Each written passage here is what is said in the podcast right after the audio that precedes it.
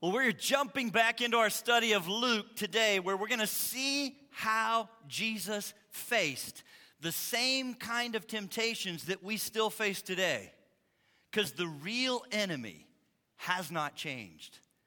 And the chaos you see all around you in our world today, listen, is not a new thing. It may have gone to a new level, but it is not a new thing. Turn with me to Luke chapter 4. Luke chapter 4, and you follow along as I begin reading in verse 1.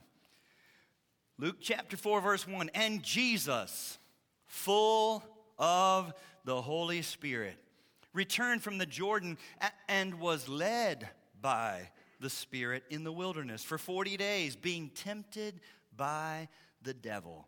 And he ate nothing during these days, and when they were ended, he was hungry. And the devil said to him, if you are the Son of God, command this stone to become bread. And Jesus answered him, It is written, Man shall not live by bread alone. And the devil took him up and showed him all the kingdoms of the world in a moment of time and said to him, To you I will give all this authority and their glory, for it's been delivered to me, and I give it to whom I will. If you then will worship me, it will all be yours. And Jesus answered him, It is written, You shall worship the Lord your God, and him only shall you serve. And he took him to Jerusalem and set him on the pinnacle of the temple and said to him, If you are the Son of God, throw yourself down from here, for it's written, Notice what Satan's doing. He's like, You want to quote scripture, Jesus? I know scripture. Now he's taking scripture out of context and using it for another temptation. For it is written, He will command His angels. This is Psalm 91. Satan is quoting from. He will command his angels concerning you to guard you, and on their hands they'll bear you up, lest you strike your foot against a stone. And Jesus answered him, It is said, You shall not put the Lord your God to the test. And then when the devil had ended every temptation, he departed from him until an opportune time. So, what could we learn from this passage that could help us? That could help us today? Oh, as dark as it is, and as chaotic as it is, Number one, you better be filled with the Spirit. Number one, be filled with the Spirit. Look at verse 1 again. And Jesus, full of the Holy Spirit, returned to the Jordan and was led by the Spirit. Listen to me. Jesus was full of the Spirit and was led by the Spirit, even though he was the Son of God. You see, in his humanity, when he took on flesh, he's doing the same thing and he's modeling for us the same thing God has called us to do today. Be full of the Spirit, led by the Spirit. Be full of the Spirit and led by the Spirit. Oh my goodness. We've got Christians today who are absolutely full of something and are obviously being strongly led by something. But I don't think it's the Spirit of God because it looks just like the Spirit of our age that unbelievers are filled with hatred, malice, fear, anger, hatred, malice, fear, anger. That's what you see raging. That is the cluster that you see raging all around us, but God has called us to be radically different in the middle of it. He wants us in it, but not of it, in it, but not of it, in it, but not like it. We're supposed to be radically different. Folks, let me be real specific. The world should not see Christians who say, We hope in Jesus, we know we're on our way to heaven, our biggest problem's been solved, spewing hatred, malice, fear, and anger while they hold a Jesus saves sign. That is so hypocritical. That is not what it means to be salt and light. It's a terrible testimony, and it causes the world to say, I don't need what you have because you look just as freakish as I am, and I get my Sundays back. I don't have to go to church. You don't have anything I need. You don't look any more hopeful, any more joyful, any more peaceful. Why do I need what you have? Radically different. Radically different. Go to Galatians chapter 5. We're going to use our Bible a lot today, so if you didn't bring one, just go ahead and say, Oh, I'm so sad. Should have brought one. Galatians chapter 5, because it doesn't matter what I say, doesn't matter what Fox News says, doesn't matter what John MacArthur, John Piper, or your favorite, whoever says. It matters what God's Word says. Galatians chapter 5. Jump in beginning verse 13. Galatians chapter 5, verse 13. For you were called to freedom, brothers, only do not use your freedom as an opportunity for the flesh, but through love serve one another. For the whole law is fulfilled. When he says the whole law, he's talking about Old Testament. All those commands, everything. You, you want to make it simple, you want to boil it down. For the whole law is fulfilled in one word You shall love your neighbor as yourself. Now, is your neighbor, help me here, is your neighbor only people who think just like you? Only Christians. Remember one time the religious leaders decided to poke and act stupid when he quoted this, and they said, Who is my neighbor, Lord? Yeah, like they didn't know. And what did he do? He told the parable of the Good Samaritan, and he actually lifted up the most despised person in a class of people that they hated and made that person the hero, showing that your neighbor is anyone created in the image of God in this world we're called to love them. The whole law is fulfilled in one word love your neighbors yourself. But if you bite and devour one another, watch out that you are not consumed by one another. I wish the Bible was more practical and relevant for where we're living. Man, I wish I could find some verses that we could apply to today. It's just so antiquated and dusty and We've got believers biting and devouring each other, and God anticipated this moment by His Spirit with His Word and said, Don't do that. Don't do that. Don't, but we got Christians saying, But yeah, but, but, but, but they're not thinking what I'm thinking, but they're not. That's right. Don't bite and devour each other, lest you be consumed the things are going to get harder, you guys, and darker, you guys. The world is going to come against us. The world is going to vilify us and attack us. And if Satan can get us also attacking each other, oh my goodness, chaos. If you bite and devour each other. Now, we've been saying this for decades. This is not a new thing. We've got Christians in our church family who speak in tongues and some who don't. Some who drink in moderation, some who don't. Some who think homeschool through high school to the glory of God forevermore, and some who do public school or Christian school. And now we've got Christians with different political views or leanings that are all based on Scripture. News alert, each side bases it on Scripture. And we are called to love each other. And I hear Christians saying, but we got to stand together. And what they mean is stand with me on what I think about this. That's not what God's called us to do. We stand together around the gospel and Jesus so that the world says, oh my goodness, how do you do that? Normally, people of political different views hate each other. If they see us doing what normally happens, hating each other, there's no testimony, there's no witness.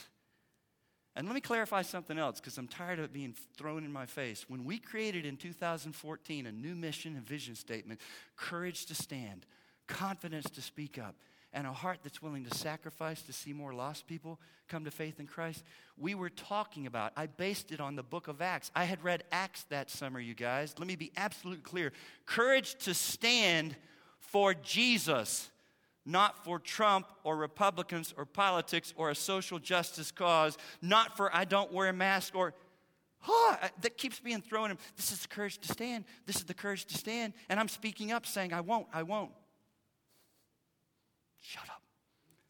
Courage to stand for Jesus. confidence to speak up and share the gospel. And the people that give me that tend to leave off the third one. This mission had three parts a heart that's willing to sacrifice to see more lost people come to Christ, not hate them and hurl at them. There you go. No more misquote our mission. Misquote it if you want to and make it your own new mission. We were being biblical and we were trying to help you see what's the main thing? What's the main thing? What's the main thing? Courage to stand for Jesus, confidence to speak the gospel, and a heart that's willing to sacrifice. And it may cost you and it won't go your way and things don't look like you want, but you want to see lost people come to faith in Christ. How are you going to keep from biting and devouring each other? What's he given us? Verse 16. Verse 16. But I say, walk in the Spirit, and you will not gratify the desires of the flesh. For the desires of the flesh are again. Now, here's, a, here's an insightful verse that I think a lot of Christians don't understand. For the desires of the flesh are against the Spirit, and the desires of the Spirit are against the flesh. What's he talking about? Where's that happening? Out there in the world? He's talking about inside of you, Christian. Do you realize long before there's a war with the culture or any other human being around you, you wake up every day with an internal war? You have God's Spirit. And I wish I could tell you the flesh was dead, but it's not yet. So there's a war that starts within you. Am I going to yield to the spirit or am I going to go with the flesh? The flesh still wants to operate in a very worldly way. And so there's this battle within you, and you've got to learn who to listen to. And let me help you. Almost the only way I know is I got to be reading God's word. What is this thing that's so rising up within me? Oh, but I feel so passionate. Lovely. All passion is not led by the Spirit of God, Christian? Does it match what God's Word says about the fruit that will be produced as you lean into that? There's a battle. He says, For these are opposed to each other to keep you from doing the things you want to do. Verse 18, but if you are led by the Spirit, we got walked by the Spirit, now we got led by the Spirit. You're not under the law. Now the works of the flesh are evident. So, how would I know when I'm giving in more to my flesh than listening to the Spirit? I don't know. I'm very passionate. I'm very, that's not how you test this. He's about to tell you what flesh looks like. When you're operating in the flesh, verse 19, the works of the flesh are evident. You're going to see it sexual immorality, impurity, sensuality, idolatry, sorcery, enmity, strife, jealousy and here's the danger Christians tend to say, Oh, so glad I'm not being sexually immoral, sleeping around right now, embezzling from my employer. But then we ignore these other sins, and uh, he puts these sins right in a laundry list of what we would consider heinous. Don't go there, don't do that. But then we treat other things like, yeah, whatever. Truth is at stake, Brad. This has to do with my values, and so that's why I'm. Watch what he says next fits of anger rivalries, dissensions, divisions. We've got Christians demonstrating fits of anger, creating rivalries, divisions, dissensions, acting like, oh, oh, but now, but now, but now, but now we have to. No, but now nothing. But now we still need to be filled with the Spirit, and we still need to be obeying God's word, and we still need to look radically different. That's what we need envy, drunkenness, orgies, and things like this. I warn you, as I warned you before, that those who do such things will not inherit the kingdom of God. If these things, Christians can do everything that's in that list. But what he's saying is if anything in this list begins to characterize you, this really has my name on it. This is what I do all the time. News alert. He says, You're not on your way to heaven. You're not born again. Don't keep saying, but I prayed the prayer, threw a stick in the fire, signed a card, got baptized. Doesn't matter that anger now characterizes me. Dissension is what I do, rivalries are what I lead. If any of this characterizes you, you are not in the kingdom of God. Verse 22.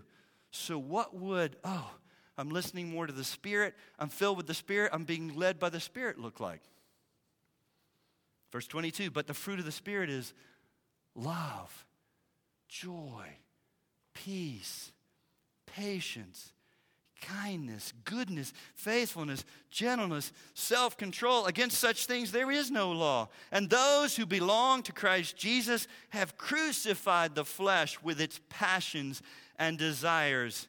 Verse 25 If we live by the Spirit, let us walk by the Spirit. And what he does right here is in verse 25, he doesn't use the same verb he used in verse 16 for walk. He uses a different one that was a military term that could be translated literally keep in step with. Keep in step with the Spirit. March with the Spirit. We've got Christians marching for all kinds of things on the left and the right. It's time that we march with the Spirit. Keep in step with the Spirit. And I think if you did, you would find him leading you in a different direction. Or, because don't hear me saying you can't get involved in politics, you can't care about a social justice cause. But as you do it, people ought to be saying, What's different about you? You're here with us. You largely agree with the same concerns we have, but you're doing it in a different way. You're bringing a different spirit. There's parts of our agenda that you're saying, yeah, I agree with that, but not that. I can't do that. I don't agree with that. There ought to be these awkward moments where, as a believer, because you have a higher calling, King Jesus, you have to disagree with some of what they're doing and saying or how they're doing it. If no one sees anything different about you, you're probably not doing this right. Keep in step with the Spirit, be full of the Spirit. Because God has called us to be radically different. Now, don't make a mistake here. Sometimes we think, oh, if I obey God, I listen to God, I know God's word, and I'm filled with the Spirit, the Spirit will lead me like a tranquil lake. I'm just on a glassy lake, and it's always peaceful because I'm, I'm walking in the Spirit. I'm led by the Spirit. I'm filled with the Spirit. Do you realize when you're filled with the Spirit and being led by the Spirit, He will often lead you into uncomfortable places that you wouldn't choo- choose to go? Uncomfortable places. Look at verse 4 again. And Jesus, full of the Spirit, was led by the Spirit in the wilderness. My New King James translation says, into the wilderness. The Spirit led him into the wilderness. What? Listen to me. When you find yourself in the wilderness or in a desert place, surrounded by uncomfortable circumstances, don't be too quick. Christians tend to do this.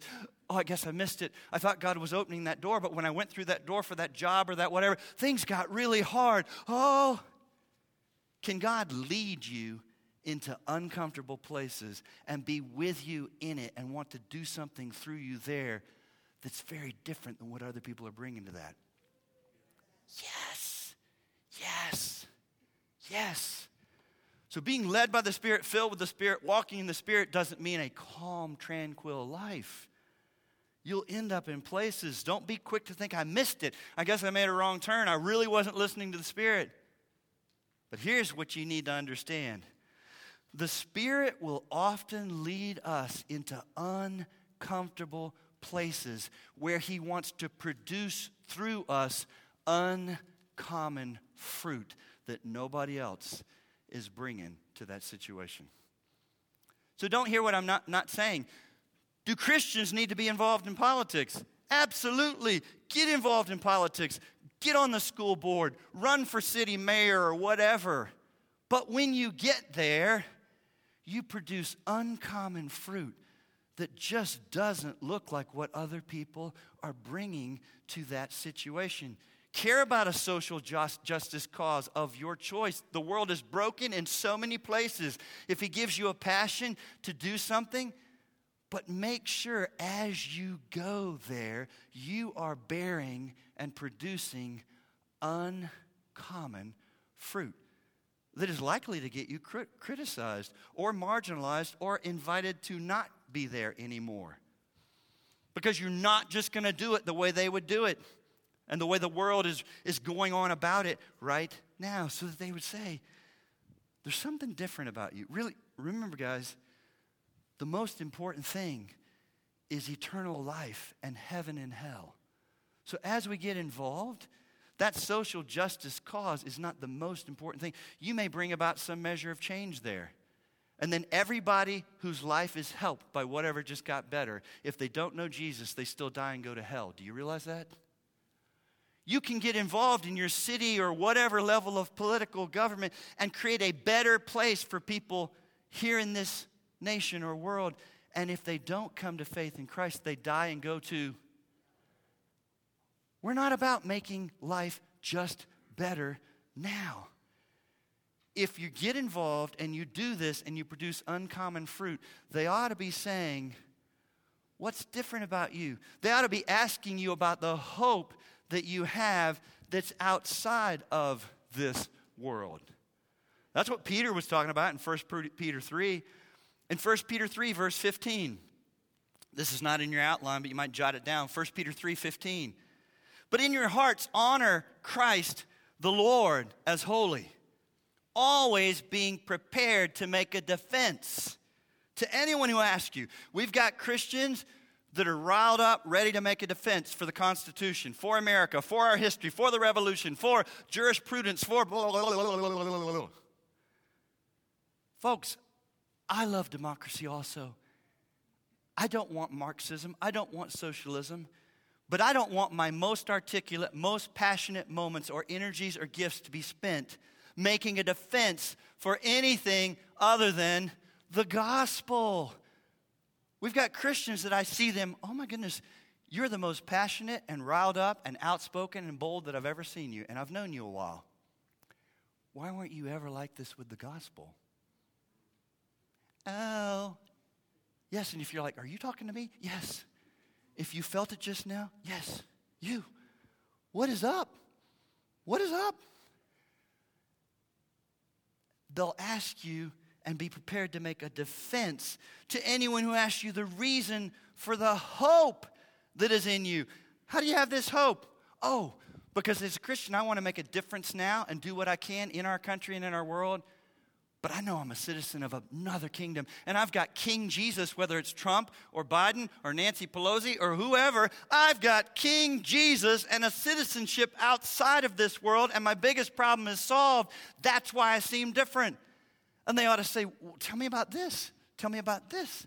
Tell me about. You're ready to make a defense for the hope that is in you. And then notice, ooh, believers, come to the table for a moment with gentleness and respect. Is that off the table today? Yeah, but we shouldn't take our cues from the world. But they're, they're coming at me like that. That's why I go back. They strike you on the cheek. What Jesus say? Strike them back, take them down, stomp their face. Yeah, because truth is at stake. Uh, turn the other cheek. They say go one mile, go a second mile. They take your outer garment, give them your cloak. You're like, what? Yeah, Jesus talking. What is that? Radically different. Different. Different. We cannot take our cues from the world and start talking to people and relating to people the way they are to us. Radically different. Yet do it with gentleness and respect. We can't have Christians producing the same toxic fruit that the world around us is producing. That's not a good testimony. Instead of fear, we bring love. That's the opposite of fear. We still are loving. Instead of anger, we show up with gentleness. Instead of harshness, long suffering, patience. Instead of retaliation, overcoming evil with good, kindness. Bless those that curse you. Instead of pride, Ooh, a lot of that right now, meekness and humility. And instead of going crazy, running our mouths and losing our minds, self control. Full of the Spirit. But then let me give you a second thing. Let me tell you what the Spirit loves to feed on. So I love it that in the, in the mercies of God, sovereignty of God, I don't jump around and say, what do we need to preach right now? I planned this out a year ago, you guys, before COVID existed, before everything blew up in our nation. And here he has us in Luke 4. And I feel like God wants to bring us back to the basics of Christianity. full of the Spirit. Let me tell you what the Spirit loves to feed on that will change your life and change how you impact others. Full of God's Word. Full of the Spirit, full of God's Word. Full of the Spirit, full of God's Word. You got to be full of God's Word. Notice how the Son of God Himself didn't think that He could just argue with Satan as He faced this temptation. He used God's Word every time, not just once, every time, every time, every time. Did you pick up on that? Verse 4, it is written. Verse 8, it is written. Verse 12, it is said. He knew God's word and he used God's word. So, ready? We got Christians reading up on the Constitution, reading up on, on the history of our nation, reading up, reading up, reading up, reading up. Let me suggest something. Read up. How well do you know God's word to the point that you'd be able to use it down in the trenches of everyday temptations and battles that we face? You cannot have a vague awareness of it. In these times we're in, you got to know it know it, know it, if you're going to use it and lean into it. Jesus was fully man, just like us, and fully God, so not like us. But he didn't think he could do this without Scripture. He models for us again knowing Scripture and using Scripture, not just arguing, knowing Scripture and using Scripture, using Scripture, using Scripture. He read Scripture and memorized Scripture and meditated on Scripture to the point that it shaped and dominated what he thought most. So that it's what just naturally came out of him, and he could recall it right in the moment of chaos and darkness and battle. So let me ask you what are you reading? and meditating on because the culture we live in, where you'd say, Nothing, I don't read, and listening to that is shaping and dominating your thinking most. Because that will determine how you respond to everything that's going on around you.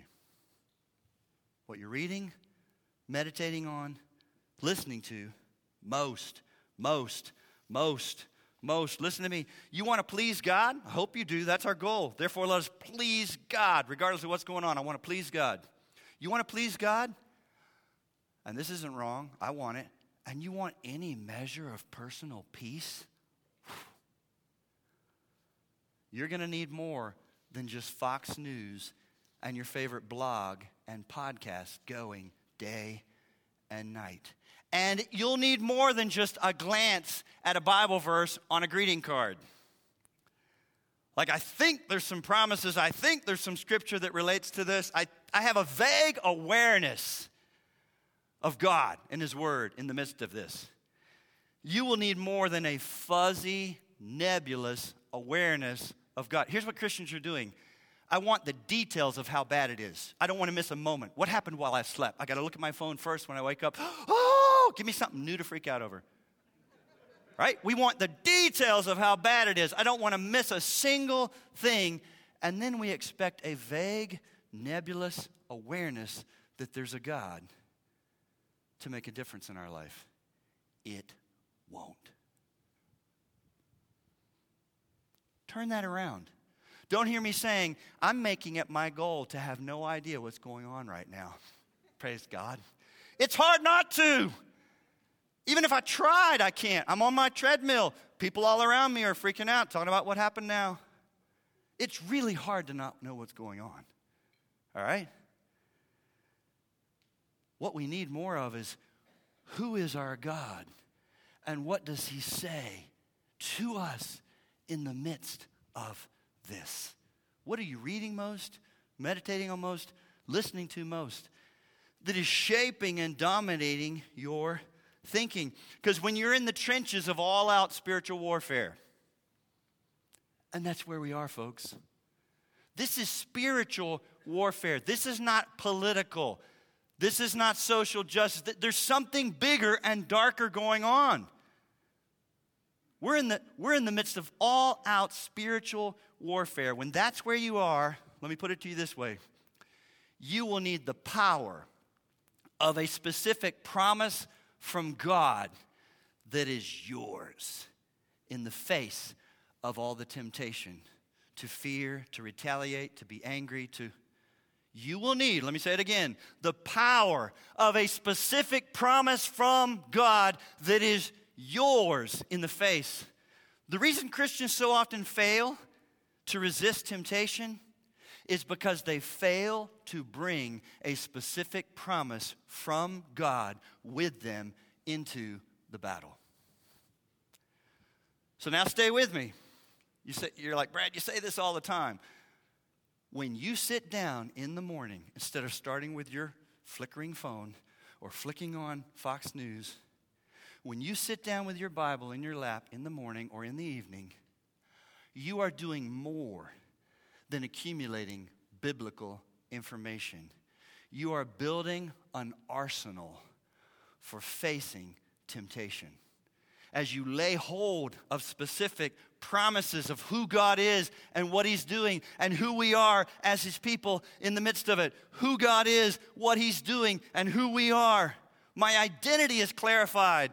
The place of my God in our history and our nation is clarified. His promises to me are refreshed and warmed up and heated up and clarified, and it changes how I respond to what's going on around us It's way more than biblical information. The only way to say no to the temptations of this world and to keep from getting sucked right into everything what, that everybody else is getting sucked into is to have and to be convinced of better promises. I'm convinced of some better promises. I'm convinced of better promises. I've got a promise from God that is better. John Piper says, quote, a nebulous sense that God is somehow working to help us is not such a clear channel for the Holy Spirit's power as when we have a clear, sharp sight of a specific promise. Let me help you. The Holy Spirit in you would love for you to give him something to work with. He can't work with Fox News. He can't work with some of your blogs and podcasts. Give him God's word. Give him some specific promises because spirit and word go together. Spirit and word, spirit and word. He loves. Give him specific promises that he can bring to your mind. But this is not magical. I hear Christians say it sometimes and I think, that is not, God may have been gracious to do that for you, but that's not normal. You'll hear Christians say, and God brought to my mind a verse I've never heard of before. That's not how it normally works.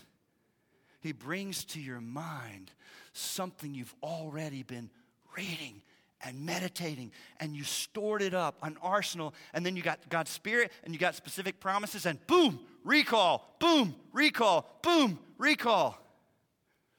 I'm not just saying this would be good for you to do. I never have to do this because I'm clergy. Just this past week, I got an email that so unsettled me. My insides felt like they were moving in a different direction from my outsides. And I I was tempted to call my wife and just dump.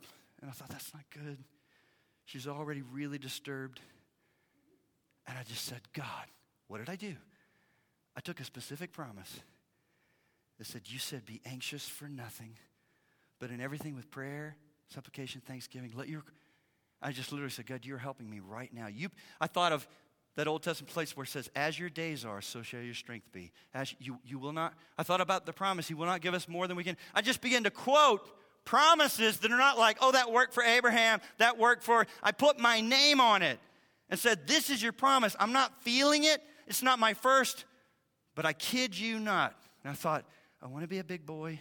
I'm not even going to say this to Vicky when we get home. It just feels so good to get some pity, right? Do you know what happened today? Do you know what I got? She's like, oh. And by God's grace, He gave me a peace that settled over me. And I moved back to sermon prep. And it was a great joy. Literally, I said, God, you just did that. You did that. I didn't have to call my wife and get self pity. As fun as that is, because she always takes my side. I love it. When no one else is for me, she is. She's happy to hate the haters. But she's human, then it makes it hard to love that little hater. So I thought, I can't keep doing that. God, a promise. And he did some, but I already knew those places, but I had to grab it in that moment and recall it and bring it and say, okay, I got better promises. I got better promises. I got better promises. And he changed how I was feeling and changed what I did next. That's not just for me, he'll do that for you. He'll do that for you, but you got to give him something to work with. You can't have a nebulous, vague awareness that God is alive and has some promises and has some things to say about where we are.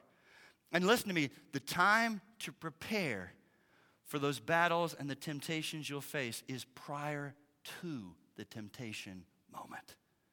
Prior to the temptation moment. So that's what you're doing as you choose to read God's word daily. Some of you would never miss looking at your phone for 30, 45 minutes, two hours, hour and a half, but you miss this all the time. As you sit with God's word daily, you're building an arsenal for facing in the trenches the temptations that are coming our way. Maybe anxiety has crept into your life. Yea, verily started to take over.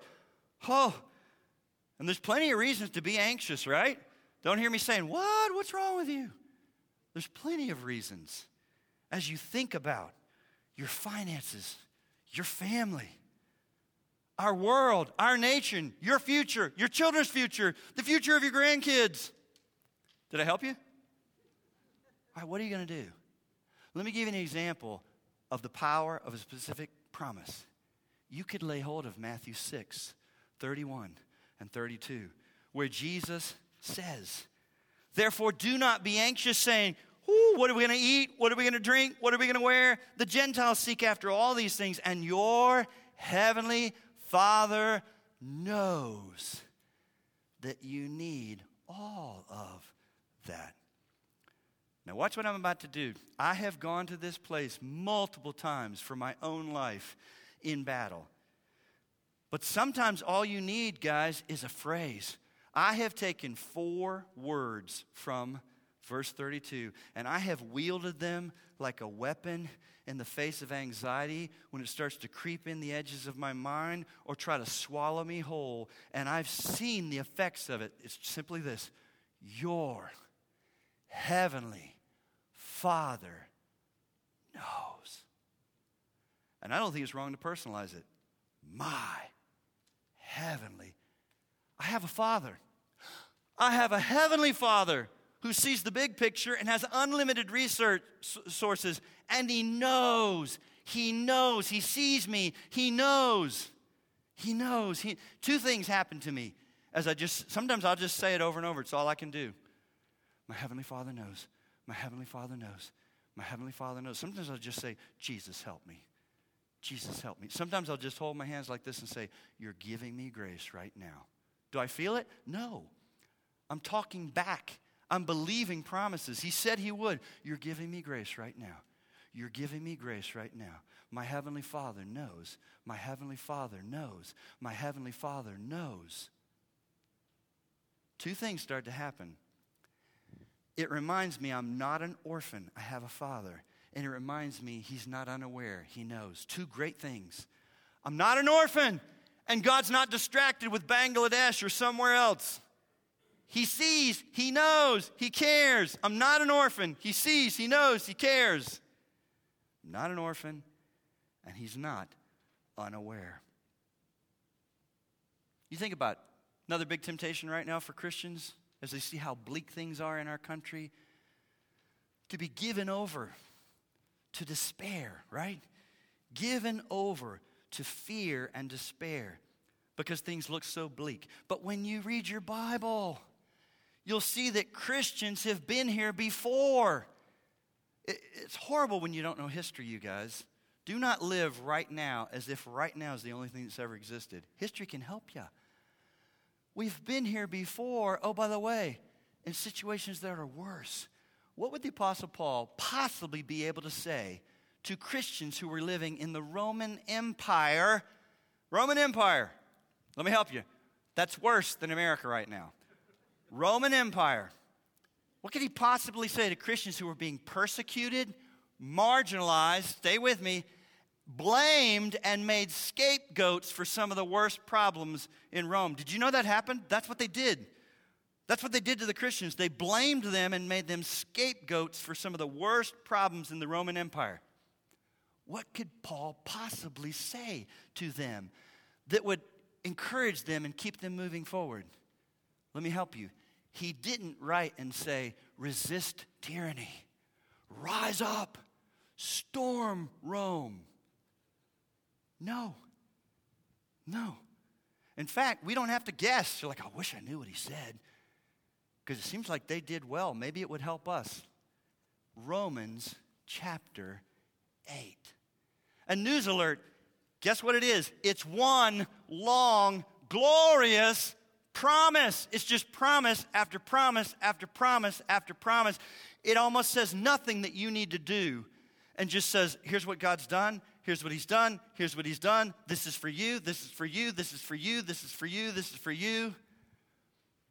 And it's become one of the most precious chapters for Christians all throughout the centuries. I wish I could read the whole thing starting in verse 1 because it starts off with one of our biggest problems. There is therefore now no what? To those who are in Christ Jesus. And it's one of those chapters that I kid you not, it gets going. We got Christians that have gotten going, but it gets you going in a different way. It gets going and it just builds. And it just builds to a symphonic climax. So I'm going to jump in for the sake of time with just the symphonic climax. Verse 31. But hey, look at me before you go there. If you say, you know, I haven't been reading my Bible, let me give you a suggestion. Read Romans 8 every day this week.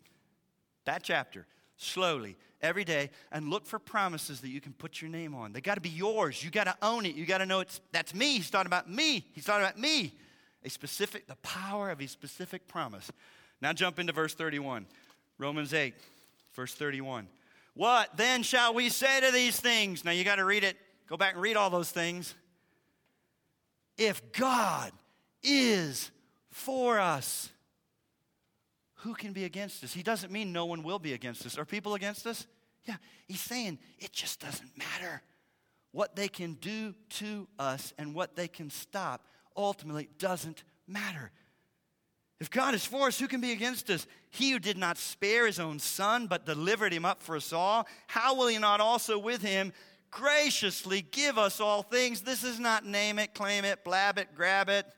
He's going to give you everything you need in the trenches, in the moment of temptation, and all that you're facing, whether it's in the hospital as a medical professional, in a civil government role, in a teacher role, in that neighborhood, what, wherever you are, He's promised to give you freely everything you need. He's with you, He's with you, and He's going to give you what you need. He's going to give you what you need freely, graciously. Who shall bring a charge against God's elect? It's God who justifies.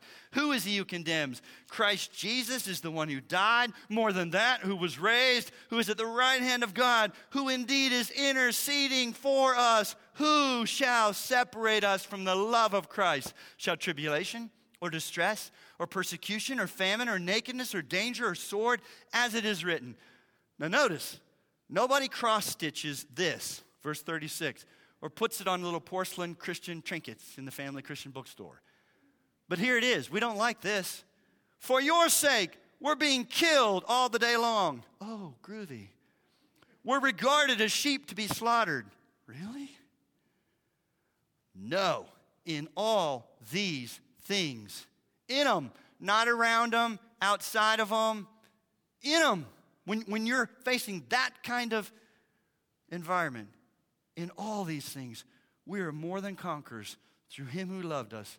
For I am sure that neither death, nor life, nor angels, nor rulers, nor things present, nor things to come. I don't know where we're headed, but wherever we're headed, it still can't separate us from the love of Christ. It cannot. Nor things to come, nor powers, nor height, nor depth, nor anything else in all creation will be able to separate us from the love of God in Christ Jesus our Lord. be filled with the Spirit. Be full of God's Word, not in a vague way. Learn the power of a specific promise. What's God? Who is God and what has He said? Who is God and what has He said about us?